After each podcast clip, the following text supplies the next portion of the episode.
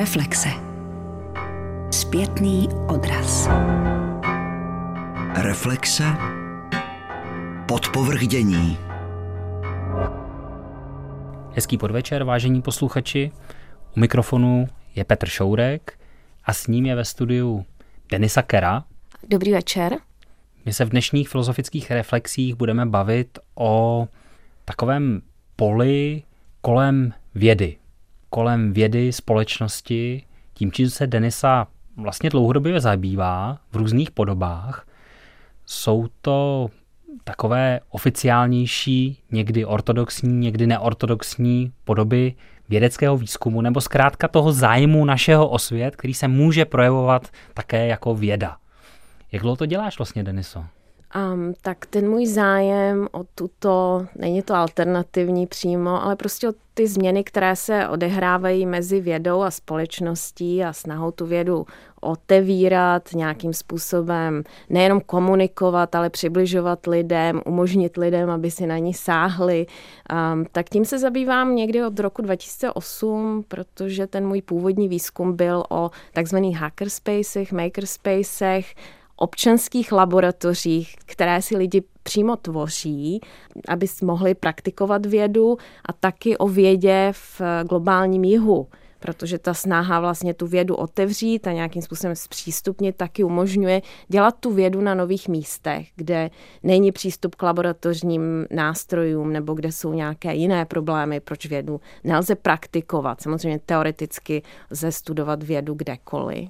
Takže mě zajímaly různé komunity lidí, kteří tu vědu dělají v tom neoficiálním slova smyslu. Jako někde mimo univerzity, výzkumná pracoviště různého průmyslu nebo prostě jakákoliv oficiální pracoviště. Takže jsem navštěvovala tyto komunity a snažila jsem se přijít na to, jaký je jejich smysl, nebo zda jsou úspěšní, nebo a, proč prostě máme podporovat tento typ vztahu společnosti a vědy globální jich, to jsou zkrátka ty země, rozvojové země, které jsou většinou dneska na jihu i Česká republika a země východní Evropy v jisté době nepatřily zkrátka mezi ty nejrozvinutější země. I u nás jsou takové komunity? My máme dlouhou tradici podobné vědy, kterou musíme dělat s minimálními prostředky. Ono to všechno začíná tím, jestli ty věci ještě umí si vytvořit vlastní nástroj, přístroj, instrument na tu práci a na tu vědu. A to je osvobozuje k tomu, aby vlastně vymysleli nové protokoly, nové způsoby, jak tu vědu dělat. Tento přístup vytvořit si vlastní přístroj a být nezávislý na těch firmách, co to prodávají a co vlastně mají ty certifikáty, ale mají to taky hrozně drahý, tak tenhle, tento přístup hraje obrovskou roli v tom rozvojovém světě, v tom globálním jihu, kde je snaha vlastně ve školách, na univerzitách umožnit dětem, aby dělali experimenty, aby se učili tu vědu prakticky a nejenom jako z učebnic a taky, aby byli nezávislí na tom bohatém severu, který vlastně je převálcuje vždycky jako vědecky, technicky a podobně. A začíná to jako ty příklady, který, kterými jsem se já zabývala, byly v Indonésii, v Yogyakartě, kde je to něco jako jich Cambridge a Oxford, je to místo, kde je řada univerzit, je tam velice mladá populace, je to úžasné místo, tak tam mají dobrá mikrobiologická pracoviště, ale neměli přístup k mikroskopům.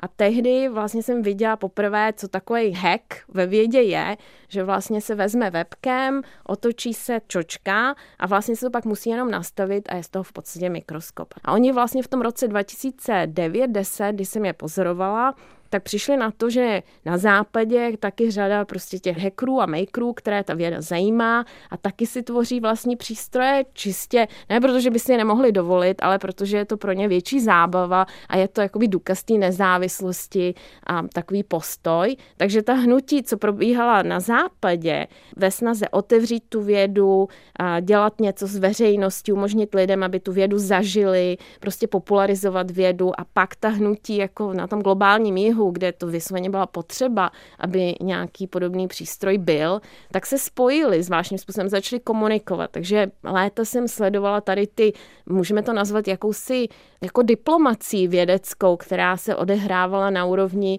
takových jako soukromých vztahů nebo komunitní interakce, že vlastně vzniklo z toho takový globální hnutí ve snaze otevřít vědu, umožnit tu občanskou vědu, se to snad česky překládá jako citizen science, open science.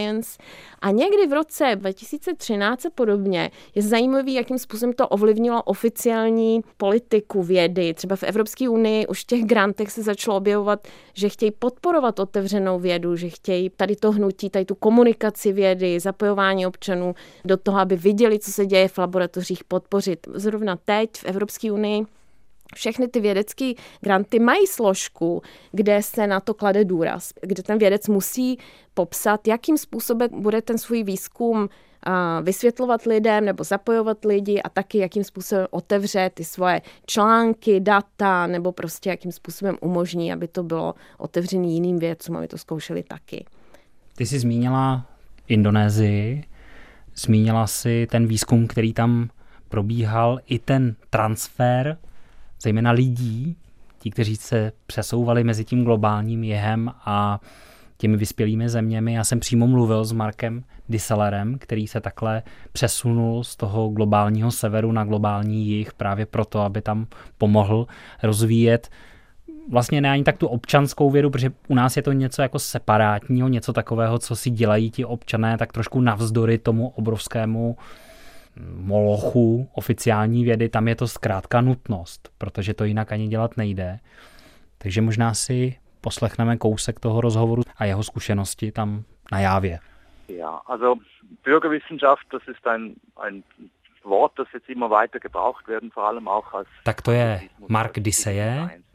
Marku, co tě napadne, když se řekne občanská věda? Občanská věda je překlad anglického citizen science. Já osobně tomu, co dělám a o co usiluju, říkám raději amatérská věda.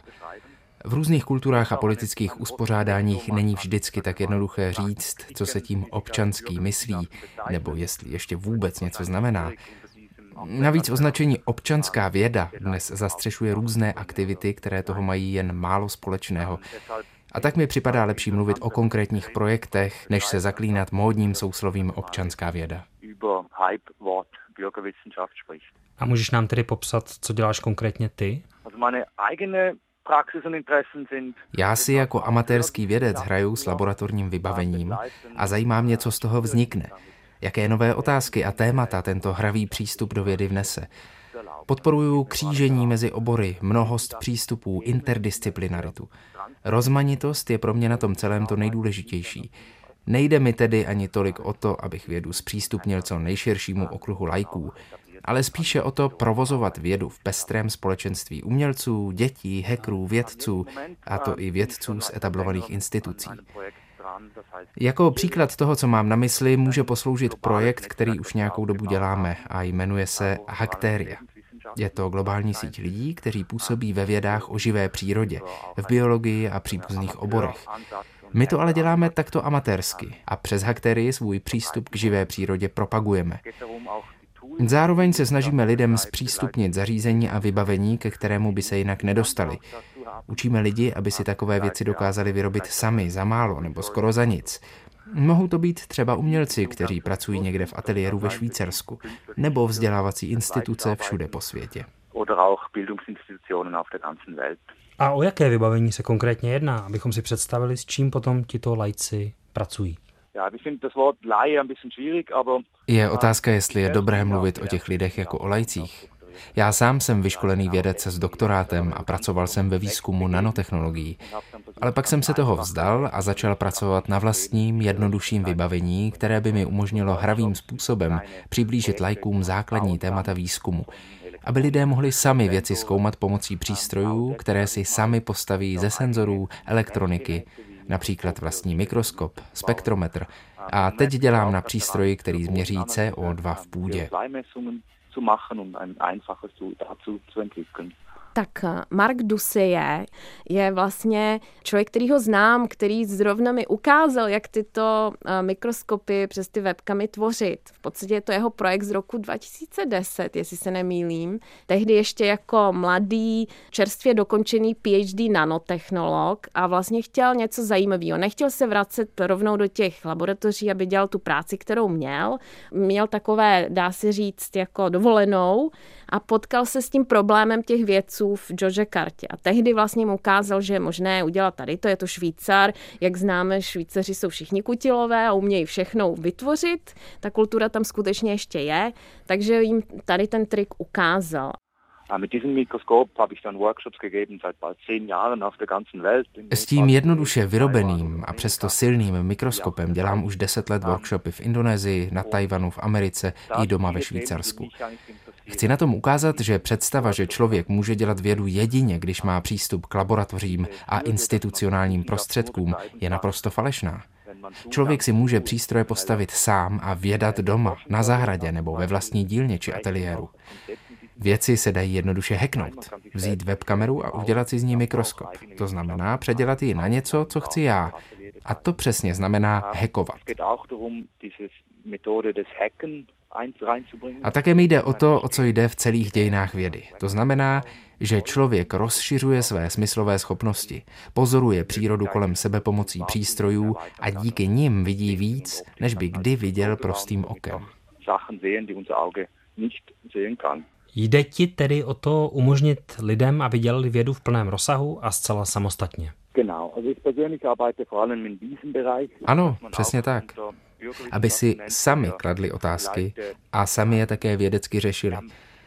Nejde mi také o čistou vědu a výzkum, ale o společenskou debatu kolem nich. A proto spolupracuji s umělci, kteří do toho vnášejí jiný pohled.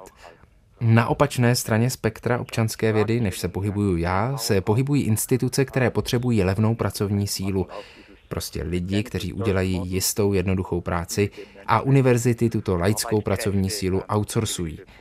Na tom není nic špatného, ale já pracuji přesně na opačné straně tohoto spektra, kde nám jde o to umožnit lidem, aby vědali zcela samostatně.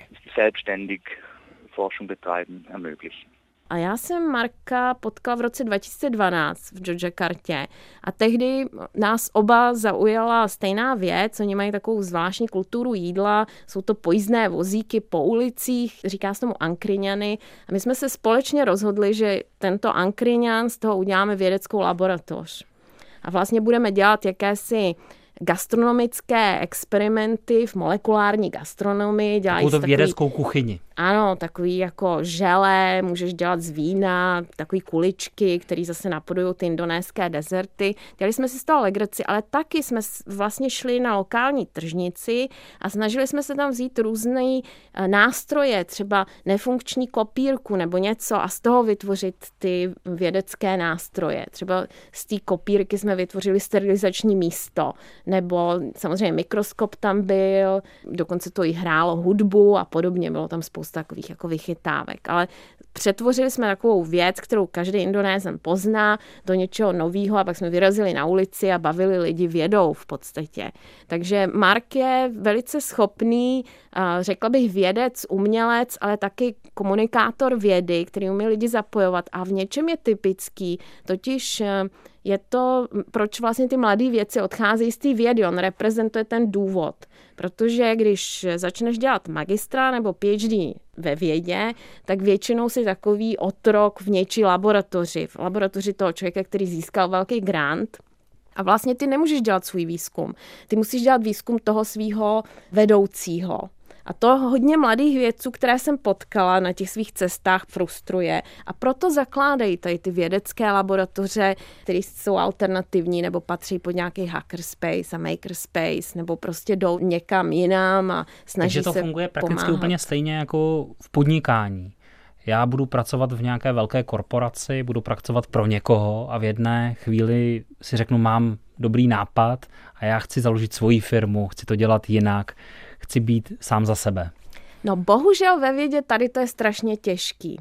Abys vytvořil nějaký svůj výzkum, tak potřebuješ tu laboratoř. Ty potřebuješ, aby ta laboratoř byla certifikovaná. Často by měla certifikovaný přístroje.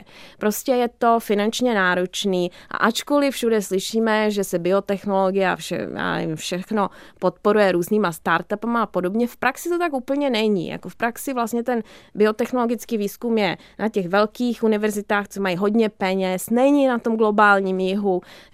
Je to jako dost takový smutný to pozorovat. A hlavně si myslím, že je to smutný, protože pro ty mladí lidi, kteří si chtějí něco zkusit a prostě samozřejmě to hned nebude úspěch, tak oni potřebují prostředí, kde si s tím budou hrát. A proto bych řekla ten vznik celého hnutí těch do-it-yourself biology, občanské vědy, komunitní vědy, bych řekla, že je hezčí název v češtině, kteří si skutečně zakládají vlastní laboratoře někde mimo univerzitu a i kvůli tomu, že chtějí být nezávislí, aby zkoušeli nové věci, které nemůžou zkoušet někde na univerzitě, ale taky prostě, aby zažili tu radost toho tvoření, z té komunity, z toho jako sdílet ten svůj výzkum s umělcema nebo s někým jiným a pak přicházet na nové nápady.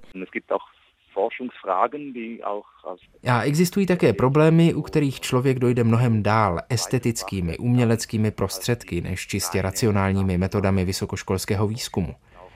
Může to být výzkum, který člověk provádí na své vlastní zahradě nebo na svém vlastním těle.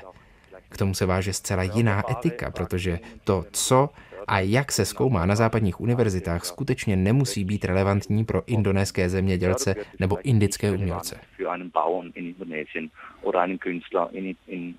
Ty sám teď pracuješ v Indonésii. Proč je pro tebe jihovýchodní Asie právě tak zajímavá? Co mě nejvíc vyhovuje zrovna v Indonésii, je všudy přítomná interdisciplinarita. U nás v germánském prostoru, Švýcarsko, Německo, a asi to bude stejně pravda v Čechách, jsou všechny specializace přesně vymezené, Když to tady se všichni neustále plynule pohybují mezi tím i o ním. Chceš tím říct, že indonéští vědci nejsou takový fachidioti, jako jsou ti u nás? Ja, ja. Und es ist vielleicht auch konkret diese Community, die ich getroffen habe. Die Možná je to trochu konkrétní skupinou lidí, kterou jsem tu potkal a která transdisciplinaritu pěstuje už dlouho.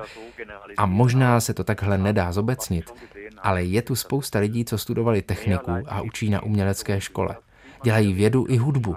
A viděl jsem to tu víc než třeba ve Švýcarsku, kde jsem vyrostl.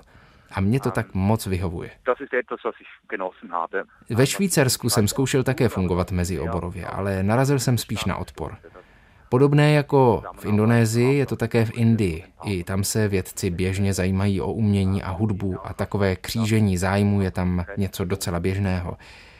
A tak když mluvím o občanské či amatérské vědě, nemám na mysli zpřístupňování vědeckého výzkumu lajkům a celé to rozdělení na experty a lajky.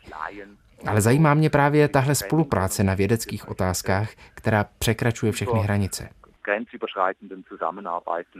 unter anderem an, an wissenschaftlichen Themen. V podstatě bych řekla, že to je možná ten hlavní důvod, proč celé toto hnutí vzniklo a proč možná v dnešní době víc nás jako univerzitních výzkumníků, které to nějakým způsobem zajímá. Takže určitě čekám, že bude toho víc. Otázka je, jestli, to bude ještě víc nezávislý, bláznivý, nebo to bude víc, já nevím, podchycený.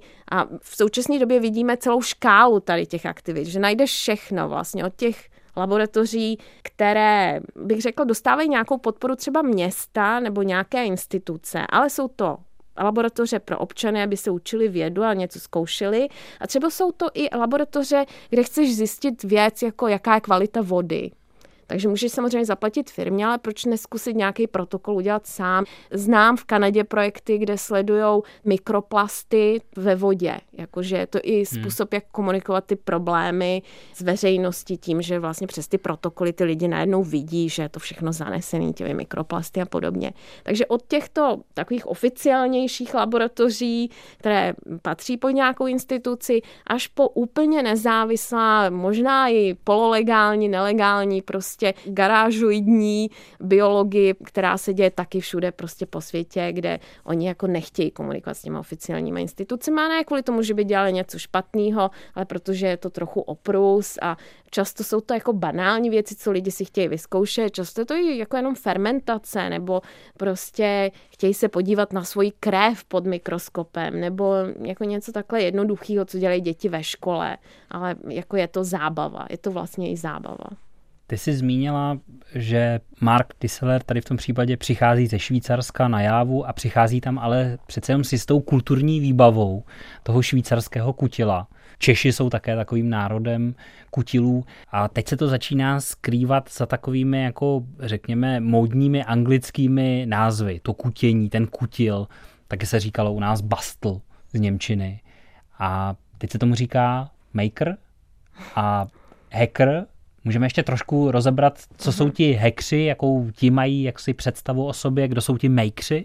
tady ta apropriace aktivit, které známe po celém světě anglickými termíny frustrují hodně lidí, jako všude možně, i na té Javě vlastně. Oni samozřejmě jsou výzkumníci, kteří ukazují, že lidi tam mají vlastní názvy pro podobné aktivity, které jsou možná i zajímavější. A u těch Švýcarů je to evidentní, tam oni mají velký problém, že najednou jsou všichni makeři a hackři. U nás samozřejmě taky. A vidíme to po těch různých festivalech tady toho typu kutilství. Na obranu tady těch anglicismů bych řekla, že to, že najednou se stáváš součástí součástí jakési globální komunity. Asi to je jediný důvod, proč tyto termíny já používám, protože to není jako, že jenom jeden kutil v jedné zemi. Nějaké rozdíly tam jsou, ale najednou je to globální hnutí, které má různé důvody. Nedostatek prostředků nebo prostě to, že nechci být v těch oficiálních institucích, chci mít nějakou větší autonomii a chci poznat jiný lidi, nechci být prostě jenom mezi inženýrama nebo jenom mezi biologama. Když jsem v tom hackerspaceu nebo v té nějaké komunitě, je tam větší šance, že potkám lidi jiného druhu s jinými zájmy a vzájemně si můžou inspirovat. Hacker, většina lidí si to automaticky spojí s nějakým nabouráním se do systému, ale možná se můžu nabourat do nějakého ještě většího a jiného systému a maker. Tak používá se pro ty biotechnologické věci biohacker, do-it-yourself biology, open biology, garage biology vlastně, jako těch termínů je víc a já to nepoužívám, že by to byl velký rozdíl mezi hackerem a makerem. Jako záleží asi, že ten hacker se očekává, že pracuje víc s hardwarem a softwarem a ten maker, že taky s dřevem nebo prostě s čímkoliv, pak není jasný úplně, kde ta biologie je, jestli je spíš u toho makera nebo hackera. Myslím si, že v tom není nějaká logika nebo přísnost. Asi biohacker by pak bylo to správné. To, co vypadá, že by mohlo být společné, je, že ti makeři i ti hackři se snaží získat nějakou kontrolu nad tou technologií, kterou používají. Že vlastně chtějí vědět skutečně, co jako vyrábějí a že to zvolené řešení technologické, prostě ten jejich bastl, ta speciální věc, kterou vyrobí, ten bazmek, abychom použili ještě slovenský termín nebo slovensko-maďarský termín, bazmek, tak že to je něco jako jejich, co nějakým způsobem inkorporuje tu myšlenku, kterou mají. Takže je to i nějaké přemýšlení o tom, jak tu vědu dělat, ne?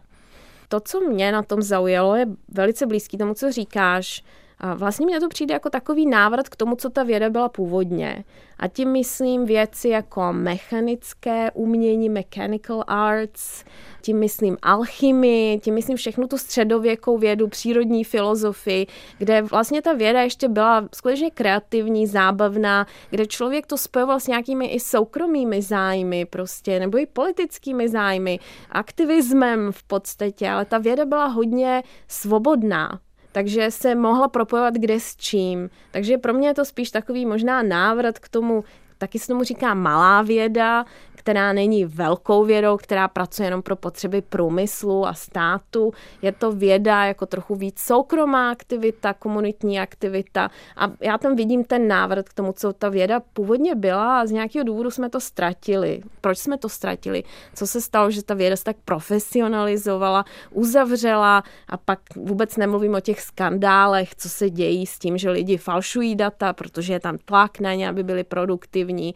a celý ten bordel kolem toho. Nějakým způsobem se nám odcizila, jako kdybychom se snažili, aby to bylo nějaká příjemná aktivita, aby zase patřila jako k tomu, co je být člověkem, zkoumat přírodu, zkoumat to svoje okolí, propojovat věci, nacházet nějaký nové souvislosti, jako je to jako jakýsi nástroj pro tu zvídavost, spíš než nutně pro to být stále bohatší nebo mít to navrh a vytvářet ty nové zbraně a podobně.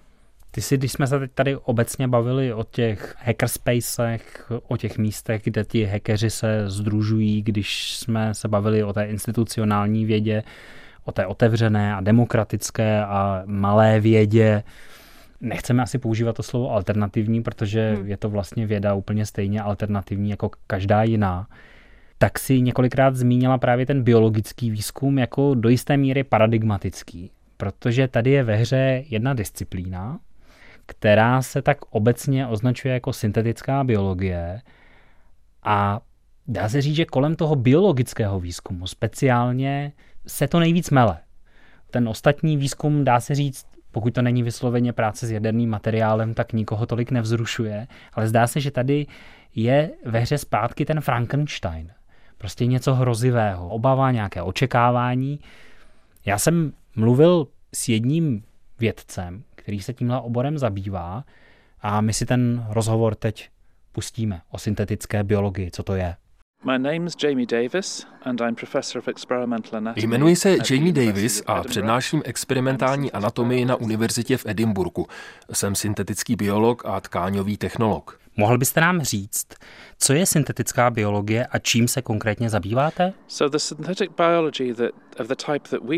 Syntetická biologie toho druhu, který děláme my, se pokouší přeprogramovat buňky, konkrétně té lymfocyty, které se ještě nesetkaly se svým antigenem, aby dělali věci, které normálně nedělají.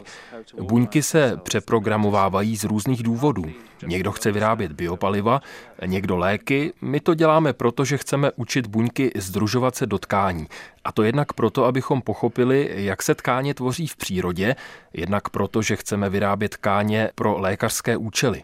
Ve své přednášce jste mluvil o buňkách, které se združují s buňkami jiného druhu.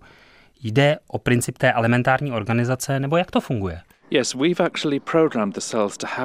Ano, my jsme buňky programovali tak, aby se združovaly jiným způsobem, například, aby se spojovaly jen s buňkami jednoho druhu.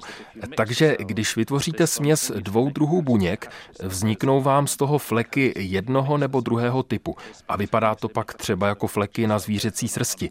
Tímhle způsobem pak můžeme buňky přimět k tomu, aby se sami organizovaly a z náhodné směsi tak vzniká jistý řád turn into order. V samovolně vznikajícím řádu je ale příliš mnoho symetrie. Dá se to řešit? Umíte tu symetrii narušit? Je to to, o co se snažíte?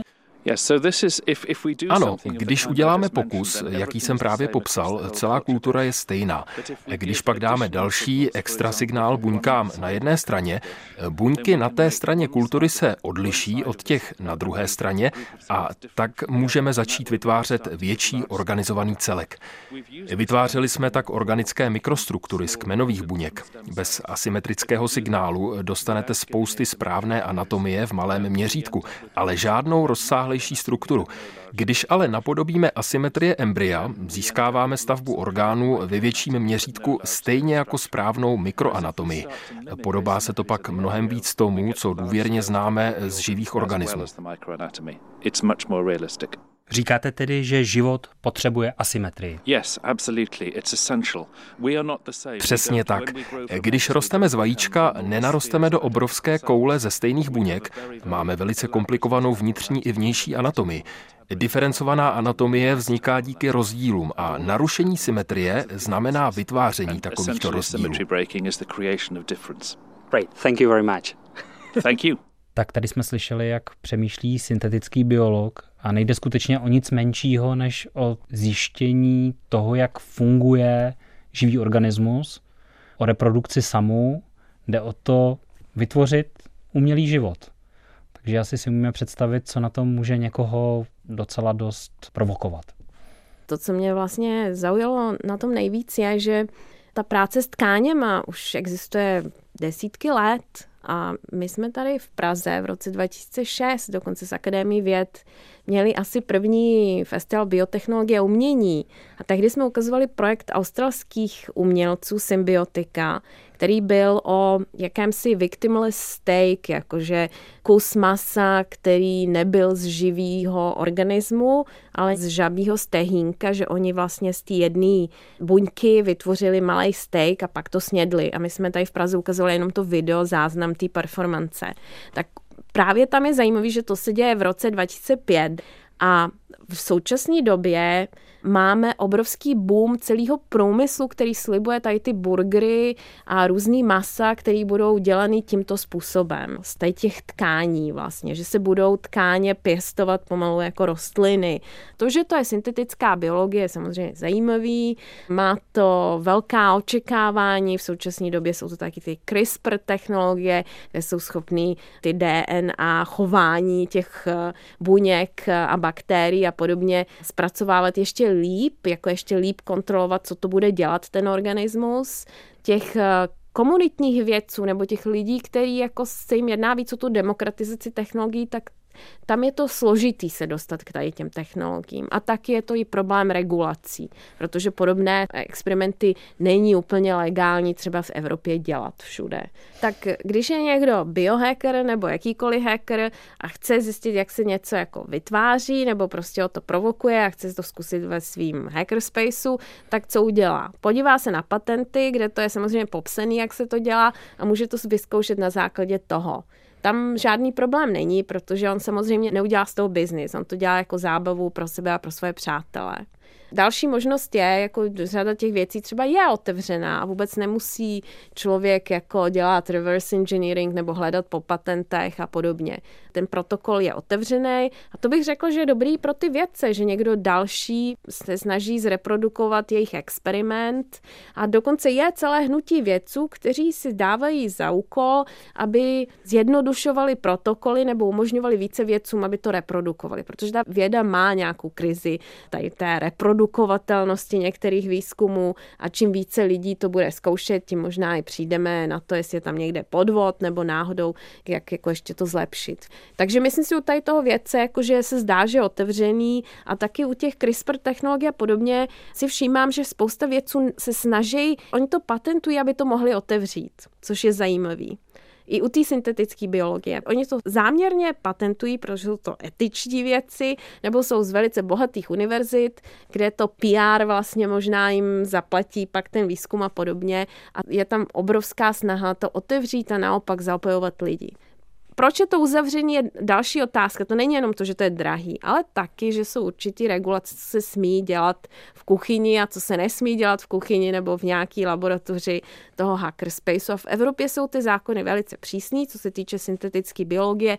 Není možné pracovat s organismem, který je syntetický. To znamená, má část DNA z jiného organismu, která tam jako nepatří a nebyla evolučně vytvořená. Takže v Evropě jsou ty zákony velice přísný, v Americe nejsou, v Americe je to možný dělat, takže v Americe se běžně dělají CRISPR, kity a prostě se lidi můžou s tím experimentovat někde jako zábava.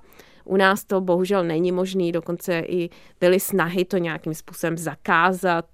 Ale najdeme i opačné snahy, kde občané si vytvoří jako laboratoř, která splňuje podmínky toho, aby byla akreditovaná pro podobné pokusy. V podstatě je tam nějaká funkční sterilizace těch věcí, co tam vytvoří a pak je to v pořádku. Nejbližší asi v Graci. Kde, v Rakousku. V Rakousku, ano kde to vypadá vlastně už jako profesionální laboratoř, ale je to prostě pro občany, je to otevřená laboratoř. Asi to vypadá, že kdykoliv se začne mluvit o DNA, tak to začíná být eh, problém, protože kolem DNA existuje taková No, je to prostě strašně důležitá hmota dnešní. Já jsem mluvil s jednou francouzskou umělkyní, která se svým projektem snaží ukázat, že DNA vlastně není nic jiného než umělá hmota. I am Dominique Pesson. Jmenuji se Dominik Pesson a jsem výtvarná umělkyně a výzkumnice. Než jsem začala dělat umělecký výzkum, pracovala jsem jako vědkyně ve fyzikálním a chemickém výzkumu. Vytvořila si něco výtvarného z DNA. Proč zrovna z DNA? Because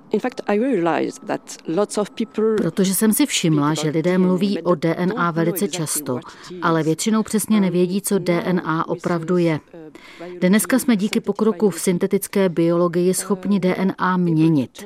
A proto je podle mě důležité, aby lidé věděli, co to přesně znamená, že tady máme hmotu, ve které je informace.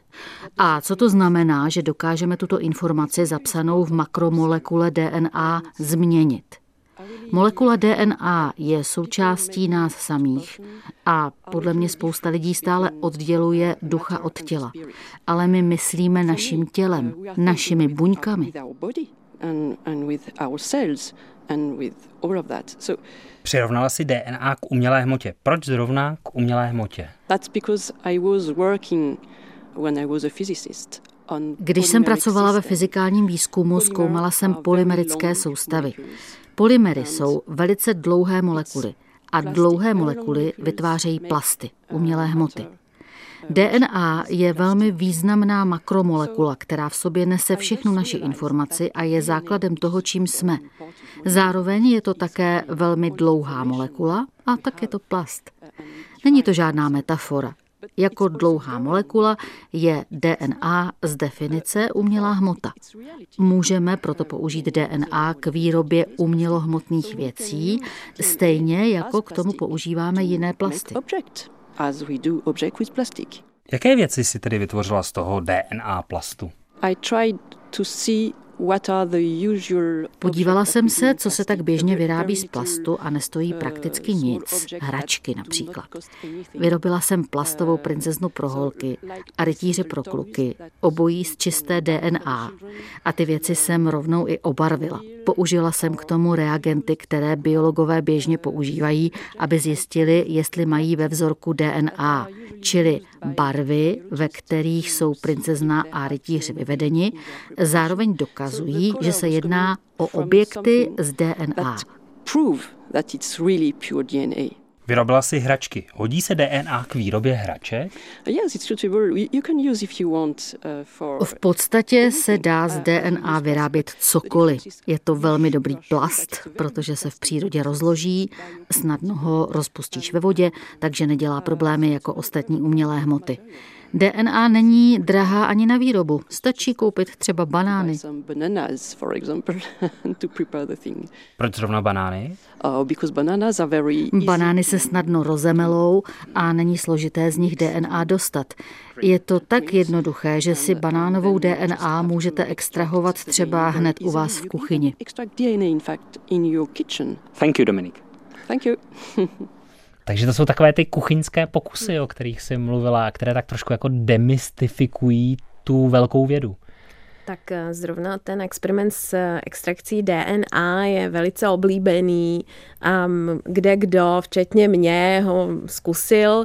Většinou se na to používají jahody, a pak je takový trik, že se pak z toho dělá koktejl. Prostě, že se to vlastně dá i vypít. Čili čistá DNA jahod. No tak s ničím se to zmíchá, proto je to koktejl, protože jinak by to nebylo poživatelný, ale je to taková prostě legrace, jako co můžeš dělat s vědou, najednou vidíš to, čem si vždycky čet, že DNA si každý myslí, že je něco strašně mystického a nebezpečného možná a pak zjistíš, že to taková prostě průhledná, jako nic moc eh, věc, možná ten polymer, který ona tam popisuje, je to nějaká aminokyselina, nebo co to je.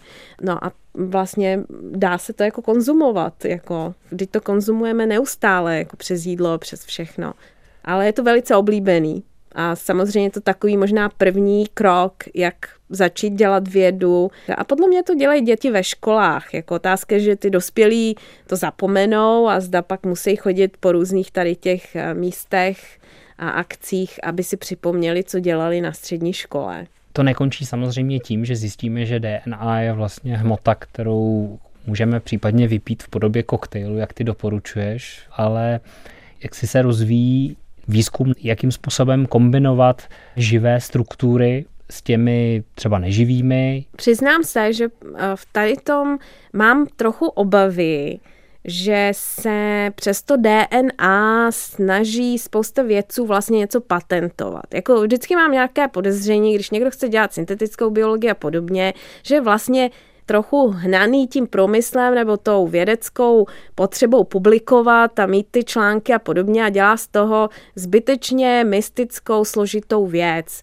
Ono, aby člověk vytvořil nějakou podobnou hmotu, plast nebo něco, co se dá použít a vlastně to mizí ve vodě nebo je to nějakým způsobem šetrnější jako v přírodě. Lze dělat i s normálními bakteriemi, které nejsou upravovaný žádnýma DNA součástkama a prostě nejsou vůbec exotický. Jako každý, kdo si zahrál s kombučou, což je taková zvláštní symbiotická věc kvasinek a bakterií a kdo ví čeho, a když necháš tu kombuču zeschnout, když když ji hodně nakrmíš cukrem, tak ona prostě zhousne a když ji pak necháš osušit, tak máš to kůži v podstatě. Je to teda kůže, která když zaprší, tak eh, taky se to rozpadne, rozteče, ale má to zajímavou strukturu, Řada lidí s tím umělců i designérů s tím pracují, a protože teď je to všechno cool a green a podobně, takže jako je spousta normálních organismů, hub, z kterých můžeš dělat prostě řadu věcí, že by bylo zajímavé dělat ten takzvaný bioprospecting, spíš jako sledovat to, co už v té přírodě je, než se snažit jako patentovat nějaké organismy a jít tou cestou té průmyslové výroby přes ten patent to je vlastně ten hlavní důvod, proč mě podobné projekty trochu iritují. Ale to říkám za sebe. Taky musím říct, že nejsem vědec, takže úplně do toho nevidím. Jsem člověk, který se stají těma lidma, který dělají tu komunitní vědu, kamarádil, psal o nich, zkoumal je a je mi to sympatický z mnoha důvodů. To znamená, že to, co ti na tom je trošku podezřelé, je to, že já vezmu organismus, který zkrátka v přírodě něco dělá, úplně malinko ho změním a tím pádem mám možnost tu výslednou informaci, ten výsledný tvar patentovat jako svůj produkt. No, tak to se v podstatě děje ty patentuješ možná výrobu toho, jak si tam dostal tu DNA část, nebo jak si tu bakterii jako ovlivnil, nebo zmanipuloval, udělal z toho ten organismus, který ti slouží. Minimálně to slouží k tomu, aby ten vědec získal nějaké body, že něco udělal jako první a publikoval a podobně. Ale já mám pocit, že to taky žene tu biologii prostě k tomu, že vyzkoušíme všechny možné DNA součástky na jedné bakterii, jakože to mechanizuje jakoby tu práci. Zatímco esteticky možná bych měla správně říct, se mi víc líbí takový to hledání v té přírodě. Jako myslím si, že i ta snaha jako podpořit tu biodiverzitu, vlastně všímat si, proč potřebujeme ty pralesy nebo ty jako divoký místa, jako spíš někam jezdit, hledat ty bakterie, seznamovat se s těma lokálníma kulturama, jak vaří, jak fermentují, co dělají. Jako myslím si, že tam je spousta jako zajímavých věcí, které jsou otevřený, které prostě můžou i podporovat ty lokální digitální komunity, který taky umožňují každému, aby si s tím hrál. Zatímco s tou syntetickou biologií na to furt potřebuješ docela drahé přístroje, potřebuješ reagenty, to někdo prodává, jsou Spojené státy a Čína jako takový, jako že jsou to ty hlavní huby, takže zase tam je nějaká i geopolitická hra v tomhle typu výzkumu. A proto mi není sympatický. Jako. Vždycky mě víc bavily a víc mě zajímaly komunity, které fermentují spíše než dělají syntetickou biologii a který dělají ten bioprospecting a snaží se najít nějaké nové organismy, třeba pro antibiotika, věci, které potřebují potřebujeme v přírodě a pak jako z toho dělali tu výrobu. A už jsem unavená od toho poslouchat furt, jak syntetická biologie zachrání svět tím, že prostě bude vytvářet tuny nějakého biofuel nebo jako jiné věci, které potřebujeme a samozřejmě to bude vytvářet nakonec jedna továrna, která ten patent koupí, aby tu výrobu dělala a zase se to uzavře, zase to vytvoří nějaký jako rozdíly, které jsou nepřekonatelné a podobně. Já si přeju vidět biologii a vědu, která skutečně vidí jako různé způsoby v různých komunitách, jaké bakterie na něco můžou použít. A podporuje jakoby ty lidi, aby poznávali tu svoji přírodu tam, kde žijou a byli schopni využít těch lokálních zdrojů, aby jako vytvářeli, co potřebují od inzulinu až po naftu nebo podobně. A problém, který tam trochu vidím, je ten, že tady ta fantazie často živí jako další představu, že to bude trochu jako hrnečku vář, jako že to bude takový dokonalý zdroj, nevyčerpatelný zdroj, který prostě vytvoří nový ráj nebo podobně. Tam bych řekla, že ty fantazie můžou být nebezpečné prostě. Že mi to přijde, že to strašně moc slibuje jako a tím je to problematický. Co by podle tebe v tomhle oboru bylo opravdu zajímavé v této chvíli udělat? Co pro tebe je ten lákavý směr vývoje, ať už v syntetické biologii, nebo řekněme i v tom, kam s tou vědou jako celkem? Sympatický je mi to, že ta metafora, která se teď eh, prosazuje při tom, jak přemýšlíme o materiálech, co kolem nás žijou, je ta metafora symbiózy. Takže potom jakoby ta metafora toho nějakého společenství, symbiozy s tím anorganickým světem je taková lákavá, ať už je to kvůli tomu, že ta planeta bude jako na tom líp, nebo je to kvůli té zvídavosti, jako jaké jsou možnosti vytvářet podobně posthumanistickou, jako podivnou, jako komunitu lidí a různých organismů a věcí. Jako tady to je mi sympatický, že tam už jsou jako jakési nové metafory. Co to bude znamenat úplně prakticky, jako jestli to bude nábytek z bakterií a z hub a stěny a minerály budou na nás mluvit, Oni vlastně už mluví přes senzory a podobné věci. Tam pro mě je těžký rozeznat, co je ta poetická rovina, co je to jenom, že měníme způsob, jak mluvíme a jak o tom přemýšlíme a co je skutečně jakoby ten experiment. A pro mě ten strach z toho, když to trochu slyším, jak ty věci jako fabulujou, je ten, že vlastně tam zase bude hype, jako že to zase přitáhne jako jenom peníze, který skončí těma patentama, Zatímco já bych si přála, aby ta věda zůstala poetická, jaká je, a taková anarchistická v podstatě, že ten rozdíl mezi tím živým a neživým nikdy nebyl tak strašně dramatický, jako vždyť alchymisté, celá alchymie je o tom, že mezi tím tělem a tím geologickým procesem a nějakým jakoby metafyzickým, náboženským symbolismem toho, co se ve světě děje, od historie až po geologii, je to jeden společný proces. To je krásná prostě metafora. A my to jakoby znovu objevujeme. Já zatím nevidím jako nic mystického. Prostě pro mě to je jenom otázka té jako intelektuální svobody a té svobody jako experimentovat, která se mi na tom celém hnutí komunitní vědy, otevřené vědy líbí. Ale nechtěla bych, aby zase z toho byl hype prostě. A vidím, že ta snaha jako dostat to do toho hype je obrovská. Přes MIT, přes prostě tady ty jako západní univerzity. A možná proto jsem člověk, který se rád kamarádí s těma univerzitama na Javě nebo prostě s univerzitama, které nejsou v těch centrech, protože tam se dějou zajímavé projekty. Takže vidím zatím i tu politiku v podstatě. Tak já děkuji, Deniso, a rovnou se spojíme ještě jednou s Markem Diseje, který působí právě na jávě. On má také takový názor na to, že ta věda se dá dělat možná trošku ještě otevřeněji, než se dělá na západních univerzitách. Seltsam ist, dass jetzt dieses Thema Bürgerwissenschaften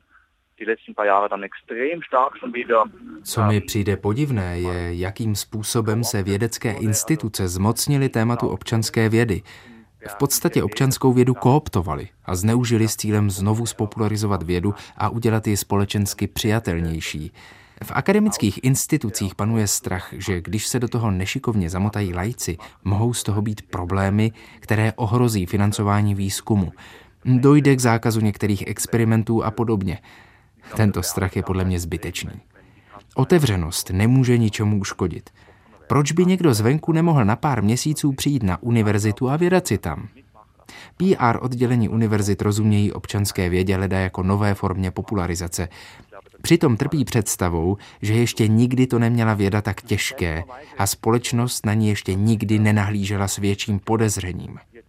Já nejsem historik vědy ani sociolog, ale myslím, že ještě nikdy se věda netěšila takové popularitě a míře přijetí společností. Před stolety to bylo horší, před 50 lety to bylo horší než dnes. V současnosti má věda ve společnosti pozici, jakou za dobu své existence nikdy neměla.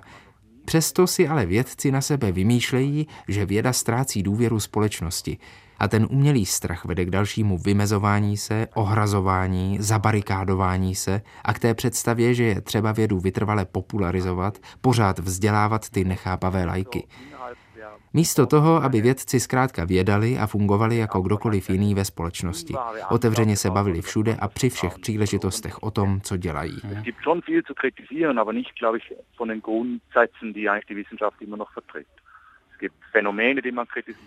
Samozřejmě existují problémy, o kterých je potřeba mluvit.